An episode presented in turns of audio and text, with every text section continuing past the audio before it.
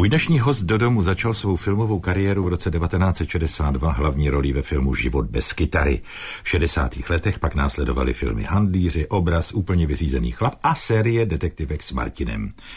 Hercem chtěl být už od mládí. Bohužel z kádrových důvodů nebyl přijat na Damu, dokonce ani na střední školu, takže nakonec vystudoval v roce 56 alespoň vyšší průmyslovou školu strojnickou obor lodí. Film a divadlo ho ale přitahovali víc a víc, takže postupně působil jako asistent produkce a režie u krátkého filmu a v roce 58 krátkou dobu v Semaforu, odkud se pak vydal na hereckou pouť po oblastních divadlech v Uherském Hradišti, Českém Těšíně a Kladně. A v roce 62 ho nakonec angažoval Jan Grossman do Pražského divadla na Zábradlí, kde pak působil až do svého odchodu do Švýcarska v srpnu 1968. A teď velký skok v čase. V roce 2001 se vrátil domů. No a teď je hostem do domu herec a režisér Jaroslav Vízner. Já tě vítám, Jaroslave. Ahoj. Děkuji, že jste mě pozvali a zdravím posluchače. No, mimochodem, eh, posluchači zdraví zase tebe. Já už v vodu hned řeknu, že tady máš eh, hned pozdrav od paní eh, Janiny Svobodové z Klučova píše, že jí potěšilo, že dnes hostem do domu je Jaroslav Vízner. Věříte mu, prosím, vřelý pozdrav od knihovnice Janiny Svobodové z Klučova. Moc rádi vzpomínáme, píše na posezení s Máchou u příležitosti 200. výročí Máchy v Klučově 2010, eh, kde si byl překvapením pro Klučováky jako hostem Jaroslave. A pokračování potom bylo na divadelním představení melodramatu Máj na hradě Houska, kam si je pozval. Takže eh, mají na tebe moc krásné vzpomínky. Já na něm mám taky moc krásné vzpomínky a paní Janina byla milá. Zdravím vás, jestli posloucháte, Janino. Nepochybně ano, když takhle hezky reagovala. Možná, že se nám ještě eh, ozve na mailu. Ale já bych, eh, prosím tě, navázal na to, eh, co jsem tady v podstatě už trošičku nadhodil, že hm, ty si nebyl přijat tedy na DAMu a tím pádem a vlastně ani na střední školu. Čím to ne bylo? na střední školu, na gymnázium. Na gymnázium, takhle, ano. na gymnázium. Čím to bylo? Tam byly nějaké animozity, jak si ze strany úřadů, nebo co? Uliční výbor, o čemž možná mnoho z posluchačů už nic neví, se rozhodl, že jsme prostě nepřátelé, že můj e, táta je člověk, který se ničeho nezúčastňuje, je, má, je bohatší, má lepší vilu, a zkrátka napsali e, vždycky, když o něco šlo, že já nemám právo. Že nemám právo studovat, že nemám právo, že bych mohl dělat horníka, nebo že bych mohl dělat kotláře. Hezká povolání, ano. ano. Příšerný. E, měl jsem naštěstí takového výborného strejdu, Oldu, má stejné jméno Olda po něm. Jako brácha, bratr, ano protože ten říkal, poslyš, zůstaneš doma, já ti něco najdu. Našel e, průmyslovku, kde jako jsme pracovali tři dny v týdnu v továrně a tam mě vysvětlili, že tak se polepším. tak jsem se polepšil. se polepšil, no. no a lodě jsem si vybral proto, protože mě to připadalo romanticky. Já to. jsem jako technický talent nebyl, ale ty lodě mě jako hmm. Viděl jsem samozřejmě plachty a, a vlny, ale dělal jsem potom kormidelní zařízení. Hmm. No ale to, že eh, domovní důvěrníci a uliční výbory hm, ty byly rozhodující jaksi v kariéře člověka, eh, to hm, prosím tě moje manželka vypráví tak, jak eh, si přečetla teprve po letech nějaký posudek, který napsal nějaký domovní důvěrník na její maminku, že hm, u příležitosti 13. sjezdu KSČ odmítla umít schody. Takže už to, mě, už to měli špatný, že jo? No, ale zpátky k tobě ty jsi ale e, to divadlo měl v sobě, měl si určitě velikou touhu hrát, takže si se k tomu nakonec propracoval. E, bylo to těžký? E, začínat jako v podstatě i bez třeba bez, bez toho školství, protože Damu tehdy byl pojem. Že? No, já jsem byl přijat jako kandrdas, že jo, to znamená uh, učedník, elef, divadelní takový, elef, no. On se tomu neříkalo elef, ale bylo to tak. Ano. A samozřejmě, že prorazit bylo dost těžké, protože Byly tam určité hvězdy, snažili se mě radit. Oni vždycky radí takovým způsobem, nebo ne vždycky, ale často, že chtějí udělat člověka ke svému obrazu, takže vás tlačí kam se jinam. E, někdo mi poradil tenkrát, že bych měl se učit zpívat, tak e, jsem byl rád, že mě to jako nabízeli. A ta učitelka říkala, já z vás udělám tenor. Já jsem říkal, prosím vás, děti, já mám bariton, to přece není možný. Uvidíte, uvidíte, tak jsem ji opustil. ono to tak bohužel někdy bývá. Hmm. No já e, vzpomínám na tebe jako na staršího bratra svého spolužáka Oldy. E, jsme s Oldou chodili na gymnázium a, a chodívali jsme i k vám do Vokovic občas e, na, na Mejdany a tam si nás asi neviděl moc rád, víte.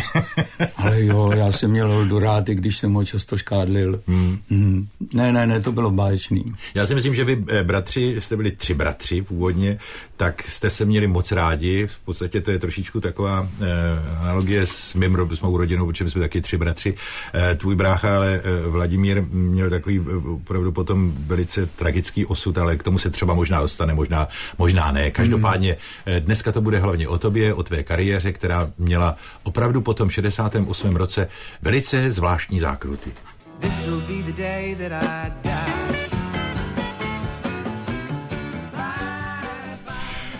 Tak eh, Jaroslav Jířzer, který je dnes hostem do domu na, v dopolední na dvojce, eh, se nakonec k tomu svému herectví dostal. Eh, jak už jsem tady říkal v úvodu, prošel několika oblastními divadly, skončil nakonec v divadle na Zábradlí, kde jsem taky na tebe chodil párkrát, hmm. ale taky si dostal potom eh, docela zajímavé eh, nabídky z filmu. Eh, po filmu Život bez kytary si třeba se stal na dlouhou dobu tím slavným detektivem Martinem. Hmm. To si myslím, že je docela hezká vzpomínka, je do dneška, viď?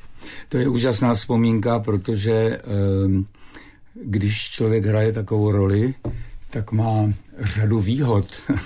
Například musel jsem obnosit šaty. Jak to myslíš? No, aby šaty, které e, tvořily můj kostým, byly jako... Jo, aby nevypadaly jako aby nové. Aby nevypadaly jako nové, Aha. tak jsem dostal třeba tři bundy domů nebo čtyři kalhoty a musel jsem je nosit. A taky mě dali Felicii a musel jsem jezdit, abych se pěkně naučil jezdit. Takže já jsem vlastně najednou měl spoustu šatů, měl jsem Felicii a někdo mě udal, pozvali mě na policii a říkali, kde pak jste to vzal? Odkaď jste vzal peníze na to? No tak já jsem vysvětlil na co a oni prostě sklapli, ale je to smutná událost, že jo, když lidi si všímají tohohle. To, to tehdy vadilo všechno, co si budeme povídat. No ale naštěstí, jak si Martin e, a Červené sklíčko a volejte Martin, jak se byl ten třetí? Martina Červené sklíčko, Martina Devět bláznů, volejte Martina u telefonu Martin. Čtyři. Čtyři, čtyři, jak to hmm. vlastně. A čtyři. ten pátý se měl dělat, ale potom to nějak uh, Ota Hoffman uh, přešaltoval na Panatau. A, ano, ano. No ale Martin se do dneška vysílá na nejrůznějších televizních okruzích a má pořád úspěch. A dokonce e, se obnovil i klub, viď, Martina? To je moje zásluha nebo můj příspěvek eh, na festival v eh, Ostrově na Tohří, protože několik pamětníků zbylo, sice málo, ale ten klub existoval, tak jsem nabízel, že jako bych ho obnovil a že bych jim třeba z mé profese něco předal, že bychom třeba se bavili o tom, jak se dělá film, jak se píše scénář a tak dále. No a toho nového ředitele, Karla Tetura, to velice zajímalo, tak jsme založili Klub Martin, máme kartičky, já mám číslo jedna, starosta má 007, protože se mu to líbilo. No nic, no. Čím se zabývá klub Martin? Tak prozatím oni organizují různé mm, akce kulturní nebo i sportovní, ale e, ten původní nápad, že jako by jsme se zajímali o film a jeho tvor, teda přípravu a realizaci, tak to zatím nebylo. Oni se nějak dohadují, jestli jsou tam zájemci a kolik je jim let, abych připravil něco, co by se hodilo pro děti, nebo pro mládež, nebo pro dospělí. Takže to nevím zatím. Ty jsi byl eh, v tom filmu, nebo v té sérii těch filmů vlastně detektivem. Eh, byl jsi taková dobrodružná povaha? Jako byli třeba tvým, tvými hrdiny detektivové v mládí a v dětství? Hmm, to nemůžu speciálně říct, jako detektivky mám rád, je pravda, ale já myslím, že něco ve mně bylo. Muselo být, protože když jsem žil v Ženevě, tak jsem dostal ve filmu třikrát roli detektiva. Já jsem říkal, co pak na to tak vypadá, nebo co se vlastně děje. No, vypadáš sympaticky a to si no, myslím, aha. že detektiv by měl vypadat, pak, když to není detektiv, eh, kterýho lidi by neměli mít rádi, ale myslím si, že eh, asi tvoje tvář samozřejmě byla na prvním místě a potom samozřejmě tvoje umění. Ale já bych se ještě chtěl vrátit taky k divadlu, to znamená k, hlavně tedy samozřejmě k divadlu na Zábradlí, kde si pod vedením Jana Grossmana dostal docela pěkný příležitosti. Víc. Já jsem byl velice šťastný, že mě pan Grossman viděl na nějakém představení na Kladně a že mě pozval. Uh, nikdy jsem ani o tom nesnil. A práce s panem Grossmanem byla taková, že jsem ji pak celý život využíval. Já jsem vlastně změnil zaměstnání, protože moje francouzština nebyla úžasná, tak jsem hrát nemohl, když jsem byl v zahraničí. Eh, a zajímal mě od jak živá, zajímala režie, tak jsem měl takovou, takovou pří, jako příležitost se zúčastnit také si stáže, kterou jsem splnil a pak jsem režíroval. Ehm, bylo to úžasný a proč to říkám? Protože to, co jsem se naučil u pana Grossmana, jsem pořád v této funkci nebo v této práci využíval On měl, on měl úžasné metody, byl to člověk, eh, který, eh, však víte, byl to teoretik divadla, všecko znal, všecko věděl. Já jsem ho objevoval moc a celý život na něj vzpomínám. Na kterou roli tam nejvíc vzpomínáš na zábradlí? Na takovou, která mě moc netěšila. A to? E, protože to bylo čekání na Godota. A, a, a. a já jsem tam hrál takového toho e, podivného, takové podivné individuum, který eh, Procházka vodil na vodítku jako pejská a měl tam jediný monolog. Monolog, který jako logicky nic neříkal. To bylo eh, řada slov, celá stránka, který jsem se musel naučit, bylo to těžký a ten jsem tam vyřoval. Ať mi bylo dobře nebo ne, nebylo to dobrý. Jinak, eh, na co bych vzpomínal? Tak jsi hrál v Ubu, v Ubulovi, no, Krále Ubu jsem hrál eh, takového generála. Mm, mm, mm. Vzpomínám si, že jsem měl proslov kojákům eh, na Čajkovského hudbu. Ještě dneska to vím, možná, ještě dneska bych to... Vážně? No. Zkusíš?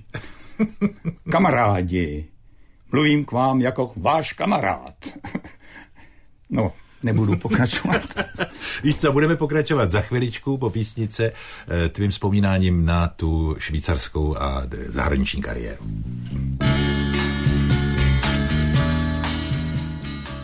Herec a režisér Jaroslav Vízner je dnes hostem do domu v dopolední na dvojice.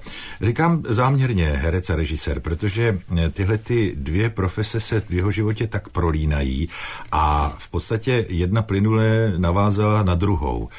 Ty jsi v roce 68 v srpnu v podstatě odešel odsud hned druhý den po, po okupaci. Jestli se ne, ne, ne, ne, ne, to je, to je chyba. Tak to byla chyba na internetu. Mm. Jsme si o tom povídali, jak internet je spolehlivý a tady nebyl.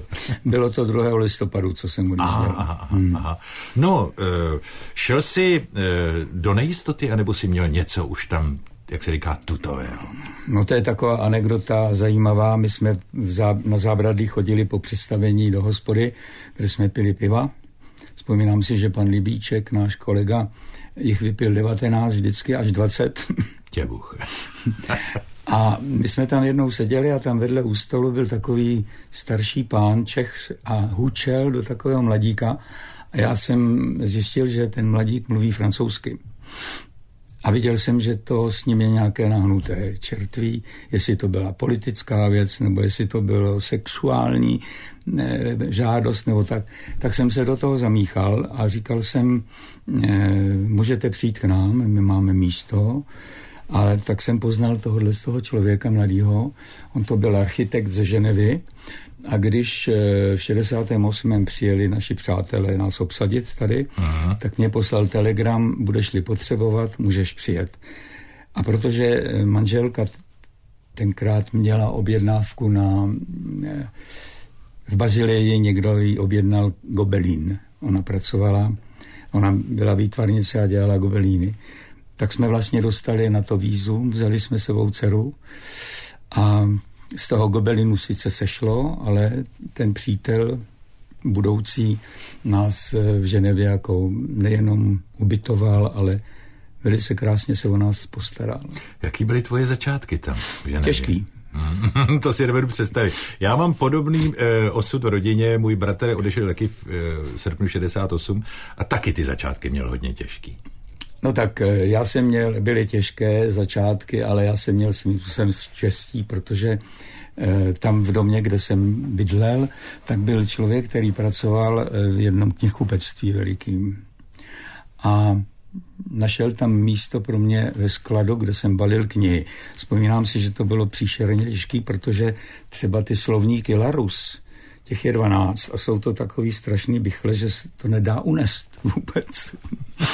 No a e, takhle jsem tam pracoval už asi měsíc a byla tam pouč, taková jako matějská a já jsem tam se předváděl před svojí dcerou a praštil jsem tam do takového toho přístroje, který e, ukazuje, jakou silou. Ano, ano. No a nějak jsem si vykloubil ruku. tak jsem si říkal, pro boha, v cizině nemám pojištění, co budu dělat? No oni to tam mají tak zařízený, že zaměstnavatel se o tebe postará. Takže to mě začátky ulehčilo.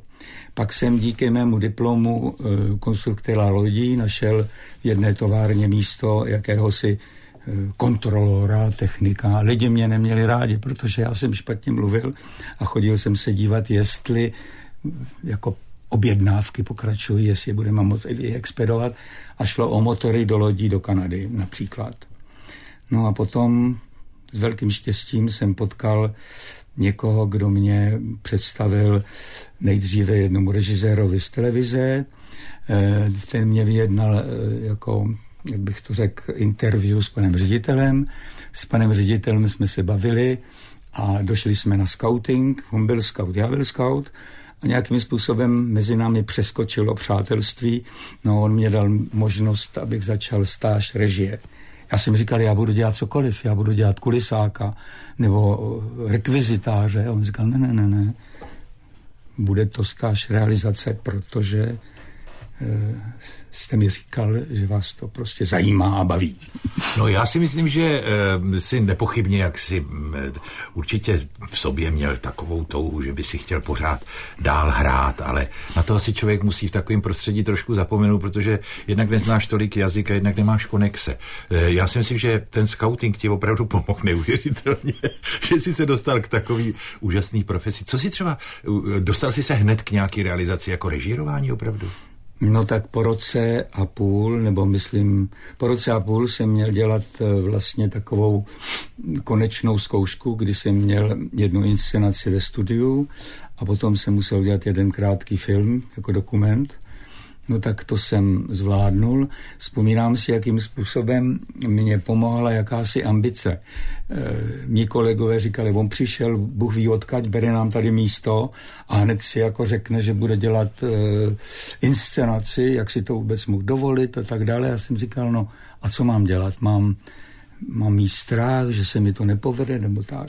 Takže vlastně určitá odvaha, jako byla potřeba odvaha k tomu odejet, jako byla odvaha mm, k tomu, aby se tam člověk nějakým způsobem umístil a vyznal, tak eh, tohle to mi pomohlo. Co jazyk? Jak jsi se potýkal s jazykem? Jak rychle jsi se naučil francouzsky natolik, aby si mohl režírovat? Já jsem chodil jako malý kluk do francouzského gymnázia a v 48. Eh, to bylo prostě zastaveno, tady se nesměli jako jazyky vyučovat, takže jsem něco věděl. Nejlepší bylo to, že jsem čet eh, mé dceři, které bylo tenkrát 6 let, ona chodila tam naštěstí do školky a já jsem jí čet eh, ty komiksy Tantan, jo, to je Tintin, ano, říkají tady lidi. Jasně, no. A ona mě opravovala. Já jsem prostě čet špatně a ona říká, tati, to se neříká takhle, to se říká takhle. Takže ta francouzština, eh, to byl problém ale protože jsem při té stáži asistoval režisérům, takže vlastně jsem musel sledovat text a tak dále. Herci mluvili krásně, tak mě to prostě do té hlavy nalezlo. No, já si myslím, že hodně dobře a že si se etabloval natolik, že dokonce tady mám poznámku, eh, o čem si budeme za chvíličku povídat, že jsi byl dokonce jmenován eh, na Vysoké škole dramatických umění v Ženevě profesorem. No. Tak to je kariéra jako hrom. Velice slušnou, pěknou kariéru udělal Jaroslav Wiesner mm, v Ženevě, ve Švýcarsku, kdy mm, po té, co se etabloval tedy v místní televizi, v ženevské televizi, TSR se jmenuje, viď, televize? TSR, ano. no, tak si byl dokonce jmenován profesorem na Vysoké škole dramatických umění. E, co si učil? No, já jsem učil herectví před kamerou. V podstatě eh, divadelní herci eh, mají někdy potíž jít před ano, eh, ano. objektiv kamery, protože přehrávají a to se na ten na to plátno prostě nehodí. A mají velká gesta, no, no, no, no. tlačí na všechno. Takže vlastně já jsem byl pověřený tím, že bych jim mohl vysvětlit, jakým způsobem projevit věci a jakým způsobem se chovat. Například, když se dělá velký detail, tak je velice důležitý, aby si to člověk uvědomil, že je vlastně strašně blízko a že každá, každé otevření pusy a očí a nevím. prostě. Je významné. Hmm, hmm. Měl jsi příležitost si zatrénovat, měl jsi příležitost hrát tam? Ano, ano, ano. E, první věc, kterou jsem hrál, to bylo Havlovo, teď nevím, jestli to bylo vyrozumění, Oni mě, oni mě dali stejnou roli, jako jsem měl na zábradlí, kterou jsem opravdu rád neměl, protože jsem hrál Kalouse, to byl druhý syn té rodiny. To bylo zahradní slavnosti, ne? Jo, pardon, no, no. ano, ano. Jsem to viděl na zábradlí, no, a já jsem hrál toho Kalouse, který měl vlastně jednu větu, nebo dvě, a jinak tam byl jako taková prezence, že jo. No tak to bylo první představení. Potom jsem dostal roli v Anabatistech, to je eh, jako historická hra a dali mi tam roli kata. Měl jsem toho člověka, toho herce, který byl ředitelem divadla komedie v Ženevě a který eh, mě jako do té profesury trošku postrčil, tak tomu jsem měl useknout hlavu. Jako. A teď já Ale jsem... mělo být symbolické. a já jsem si jako vymyslel, aby to bylo zajímavý, tak jsem si tak změřil asi tu vzdálenost, odstoupil jsem, zvednul jsem tu sekeru, jo. A teď jsem viděl ten obličej vyděšený, protože jsem pro něj byl cizinec. Nikdy se mnou nemluvil. Asi jsem to udělal tak věrohodně, že měl strach. No,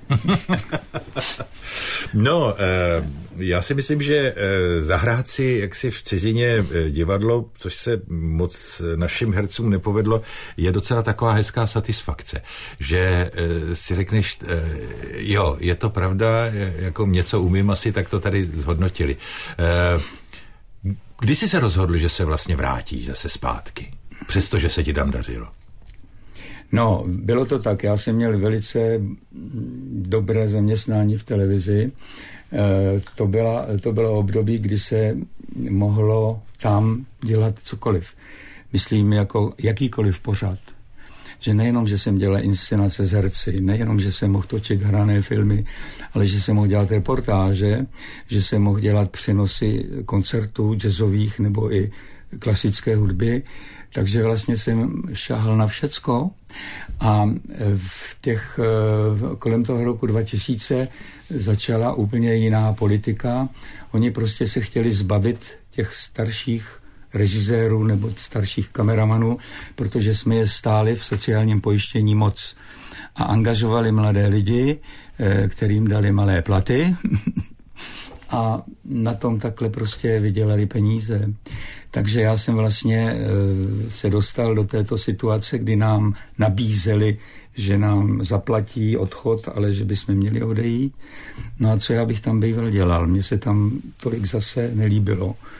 Já, já nemám rád eh, takovou tu přírodu, která je betonové cestičky a krásně uřezané a a záhony skoro... To mluvíš o švýcarských reálích. Hmm, Aha. Hmm, hmm, hmm, hmm. Ale jako nechci pomlouvat ten stát, eh, je to stát zajímavý a mají velice dobré zákony a tak, ale tohle to se mi nelíbilo. A my jsme jednou přijeli sem s manželkou a eh, Olda nás eh, proved eh, kolem střely, to je taková, takový potok někde za Rakovníkem nebo jak.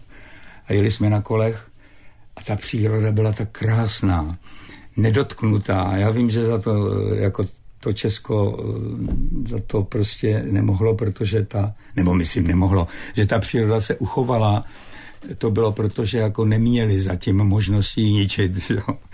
No a moje eh, žena eh, je z Ameriky a ono se jí tady strašně moc líbilo. Říkala, já se tady cítím jako doma. Nevím, mm, jak je to možný. Mm, mm. Zřejmě její předkové přišli z Evropy a něco v ní zůstalo. Tak to byl takový druhý důvod. A třetí, že jsme měli možnost eh, na tom venkově Kokořínském údolí koupit dům. No, k tomu se za chviličku ještě dostaneme, ale já mám přece jenom takovou otázku ještě, která se e, váže k tomu Švýcarsku. Víš, protože mám tu zkušenost se svým vlastním bratrem, že jo, jak jak vás, protože vím, že švýcarská společnost jako taková není tak úplně jaksi vstřícná, že bys otevírala náruč do široka. Jak vás přijali vlastně Švýcaři? Jak tebe přijali? Ono to není tak úplně pravda, jakože e, ne, nevítají. To záleží na tom, kdo. Tady je to úplně to samé. Já jsem jednou napsal takový článek o tom, že eh, jsou, byli lidé, kteří přestože jsem francouzsky se vyjadřoval dost eh, kostrbatě a špatně, který ti rozumí. A jsou lidi, kteří si řeknou, jemu nerozumím, nic s ním nechci mít. A to bylo přesně v tom zaměstnání. Někteří eh, báječní, kamarádský pomohli, Eh, měli jsme se rádi, někteří byli nepřátelé. A když jsem se sem vrátil, a tak jsem našel stejné problémy. Někteří lidé mě říkali, aha, to je zajímavý, co jsi tam prožil a tak dále. A druhý říkali, nevím, co tu chceš, mm, nevím, proč jsi se vrátil. Mm, jo. No, já si myslím, že tohle si mohl čekat, ale e, o tom, jak se tady teď etabluješ, tak o tom si popovídáme za chvíli. Dobře. Dopoledne s dvojkou. Host do domu.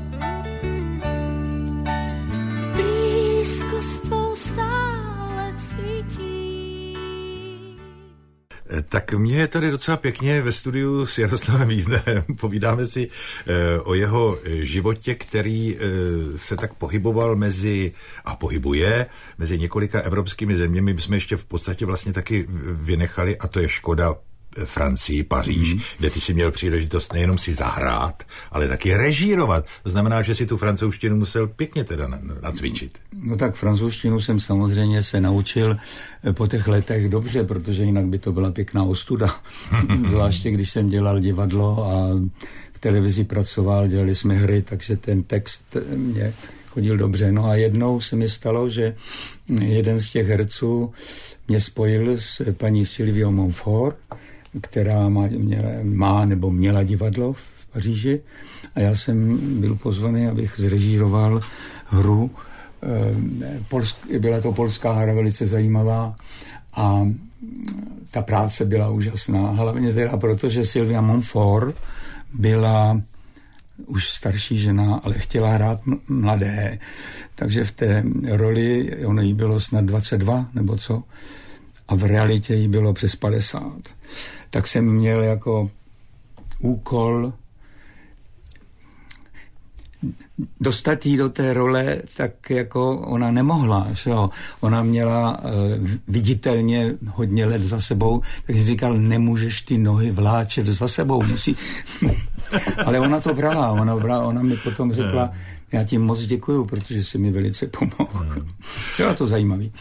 Jardo, ty, ale ty jsi měl vždycky v tom životě tak, takový problém, že si někde začínal, vždycky to bylo obtížné, vždycky jak si nevítali tě s otevřenou náručí a to se ti v podstatě stalo taky, když jsi se vrátil sem, tak asi před, předpokládám, ty představy byly trošičku jaksi e, slunější, než nakonec jaksi e, ta realita dopadla, ale přece jen jenom, dneska už je to mnohem lepší.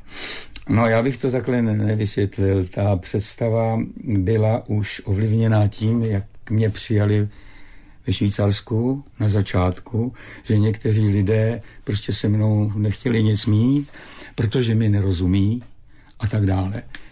Druhá půlka lidí mě brala velice dobře. A to, když jsem se vrátil, tak se to trošku změnilo v jiných kategoriích, ale ano, ano. byli lidi, kteří říkají, co tu prosím tě chceš to nám tady chceš brát práci nebo co? A někteří jako mě přijali samozřejmě přátelsky a Nevím, no, je to, je to problém člověka. Jsou lidi, kteří nepochopí, že mě nejvíc vadilo tohleto. Přijdeš od někať, kde jsi žil hodně let, něco se tam naučil, něco jiného si viděl a lidi to nezajímá. Některý lidi to vůbec nezajímá.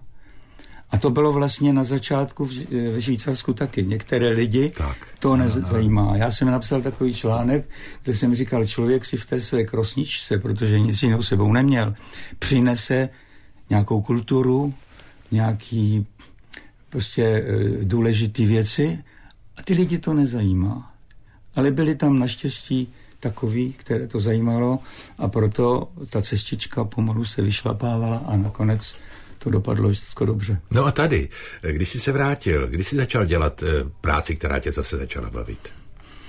Já jsem se vrátil uh, definitivně 2005, 2002. Hmm. Hmm. No a e, protože jsme měli takové štěstí, že e, přes rodinu jsme mohli přikoupit, e, teda přikoupit, doplatit dům v Kokořinském údolí, tak jsem si říkal, co, budu zahradničit. Někdo dělá celý život zahradničení, proč bych nemohl já taky to zkusit. Jo. Ale postupně mě to samozřejmě lákalo k divadlu, tak jsem začal nejdříve e, se souborem amatérským. Dělal jsem Čapkov e, ze života hmyzu. To bylo velice dobré představení. Pak jsme ještě dělali dvě jiná představení. Nakonec mě hrozně nebavilo to, že lidi prostě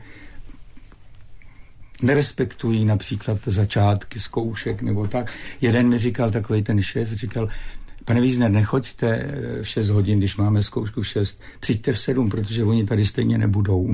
Je. Yeah. No tak to mě dost jako eh, znechutilo, bych chtěl říct. To asi ve Švýcarsku se nenosí, veď, takováhle nekázeň. No to ne, tam musí být člověk přesný. jako švýcarský hodinky teda. No, no, no, no. A švýcarský vlaky. Ano, ano, ano, ano, ano. No a potom jsem um, přes Jesiku Horvátovou se dostal k tomu, že se na Moravě každý rok děláme v létě um, workshop, kde jsem učil poezii anebo herectví. A z těch mladých lidí jsem si vždycky vzal nějakou partu, která byla výborná a například jsme udělali Máchu v máj. To je to, o čem tady eh, už napsala paní Janina Svobodová, mm-hmm. tě chválí. Ano. A co tam bylo velice atraktivní, eh, že jsem hledal hudbu a vzal jsem Queeny. Eh, byl to vlastně melodram. Já jsem složil z, jako z, ze skladeb Queens jsem složil, eh, teda vybral různé melodie, které se hodily k atmosféře máje a vlastně od začátku do konce se eh, hrálo nebo mluvilo na hudbu. Jak to šlo dohromady? Krásně. Krásně. Já jsem eh, jednou taky řekl někde nebo napsal, že by se Máchovi určitě ta hudba líbila, protože v ní byl, v ní byl stejný, tak, stejná taková síla, taková chuť do života. Nevím. No, tak teď máš zase čas si realizovat věci, na které jsi neměl dřív čas, viď? Mm-hmm. Tak co třeba je před tebou ještě, na co se těšíš? Že budu žít ještě pár let. No to tak to nepochybně. Dobře, vypadáš, tak určitě máš zaděláno. Eh, že na mě lidi nezapomenou, že mi občas dají nějakou práci. Teďko hmm. jsem dostal v jednom Vraždy v kruhu se to jmenuje, je to takový ano, ano. pořad, jo. tak jsem dostal roli s bratrem. Zahraješ si soudou? Mm-hmm, no, mhm. prima. Nebyli si... jsme, Nebyli jsme společně vedle sebe, a. ale hráli jsme bratry. Jo, takhle. A už jste si někdy spolu vlastně třeba v televizi nebo ve filmu zahráli? Ne, to ne, bude jak to Nikoho bude. to nenapadlo, já si myslím, že by to bylo zajímavé. No to nepochybně. No, e, moc děkuji, Jardo. Jaroslav Vízner byl dnes hostem do domu a já věřím, že i vám se líbilo to, co povídal stejně jako mě. Já jsem si to moc užil. E, zase někdy Jaroslave naslyšenou. Měj se moc hezky. Děkuji pěkně. No a za pozornost, e, za pozornost děkuji vám, milí posluchači. Zítra ji budete věnovat určitě kolegii Marie Redkové, která si pozvala jako hosta do domu režisera Jiřího Svobodu. Jan Rosák se teď už s vámi těší naslyšenou v páteční šťastné cestě. Mějte se moc hezké a naschledanou.